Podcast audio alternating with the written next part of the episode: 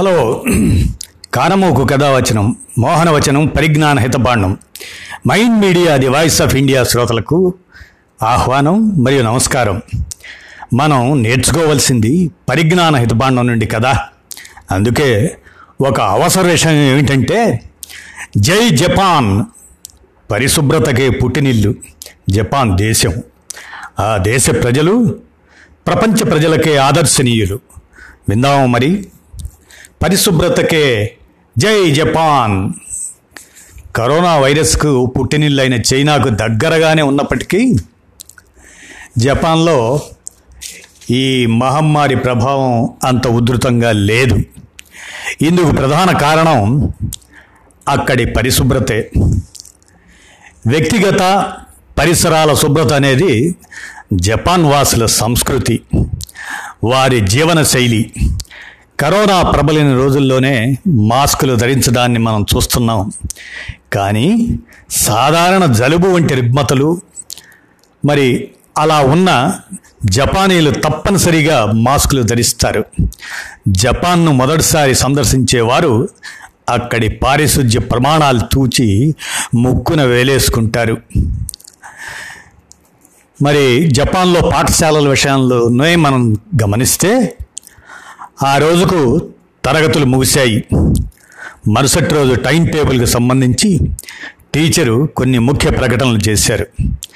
తర్వాత పారిశుధ్యానికి సంబంధించి నేటి విధులు ఇవి అంటూ చదివి వినిపించారు.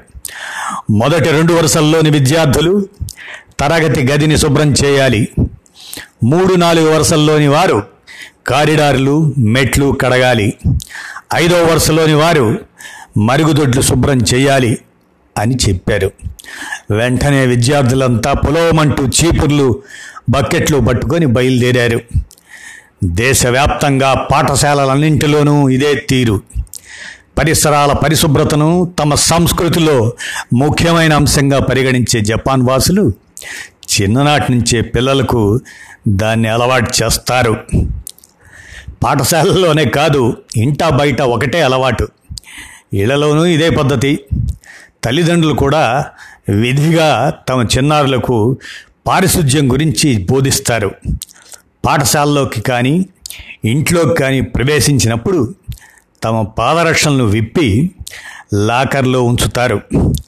ఆ తర్వాత వేరే పాదరక్షణలను ధరించి లోపలికి వెళ్తారు. బయటి దుమ్ము కలుషితాలు లోపలికి రాకుండానే ఈ అలవాటు వాళ్ళు ఎప్పటి నుంచో చేస్తారు. జపాన్కు పర్యాటక ఆకర్షణగా ఉన్న బుల్లెట్ రైళ్ళు షింఖాన్సెన్ వాటిని కూడా ప్రజలు స్వచ్ఛందంగా శుభ్రం చేస్తుంటారు. సంగీత కచేరీలు వంటి పెద్ద కార్యక్రమాలు జరిగినప్పుడు చెత్తను ఎక్కడ పడితే అక్కడ పడవేయకుండా చెత్త కుండీల్లోనే వేస్తారు. పొగ తాగేవారు చిన్నపాటి యాస్ట్రేలను తమ వెంట తెచ్చుకుంటారు. సాధారణంగా క్రీడలను వీక్షించడానికి స్టేడియాలకు వచ్చే ప్రేక్షకులు ఆట ఉత్కంఠగా సాగే సమయంలోనూ పరిశుభ్రత గురించి పట్టించుకోరు. కానీ జపాన్ క్రీడాభిమానుల తీరే వేరు. రెండు వేల పద్నాలుగులో బ్రెజిల్లో రెండు వేల పద్దెనిమిదిలో రష్యాలో జరిగిన ప్రపంచ కప్ ఫుట్బాల్ పోటీల్లో ఇది కనిపించింది. ఆట ముగిశాక జపాన్ క్రీడాభిమానులు స్టేడియం మొత్తం శుభ్రం చేశాకే బయటికి వెళ్ళారు. జపాన్ క్రీడాకారులు కూడా తమ డ్రెస్సింగ్ రూములను శుభ్రం చేసి మరీ బయటకు అడుగు పెట్టారు. కార్యాలయాల వద్ద శుభ్రత అనే విషయంలో జపాన్ వాసులు రోజువారీ జీవితంలోనూ సామాజిక స్పృహ కనిపిస్తుంది. ఉదాహరణకు ఉదయం ఎనిమిది గంటల సమయంలో కార్యాలయ దుకాణ సిబ్బంది తమ పరిసరాల్లోని వీధులను శుభ్రం చేస్తారు. కాలనీ వాసులు క్రమం తప్పకుండా వీధులను శుభ్రం చేసే కార్యక్రమాలను నిర్వహిస్తారు. అక్కడ అలవాటు చూసారా జపాన్లో ఏటీఎంల నుంచి వచ్చే బ్యాంక్ నోట్లు కూడా చాలా శుభ్రంగా ఉంటాయి. అయినా డబ్బు చేతులు మారే కొద్దీ దానికి కొంత మలినాలు అంటుకుంటాయి. అందుకే జపాన్ వాసులు నేరుగా డబ్బును ఎవరి చేతుల్లోనూ పెట్టరు. దుకాణాలు హోటళ్ళు చివరికి ట్యాక్సీల్లోనూ కూడా ప్రత్యేక ట్రైలు కనిపిస్తాయి.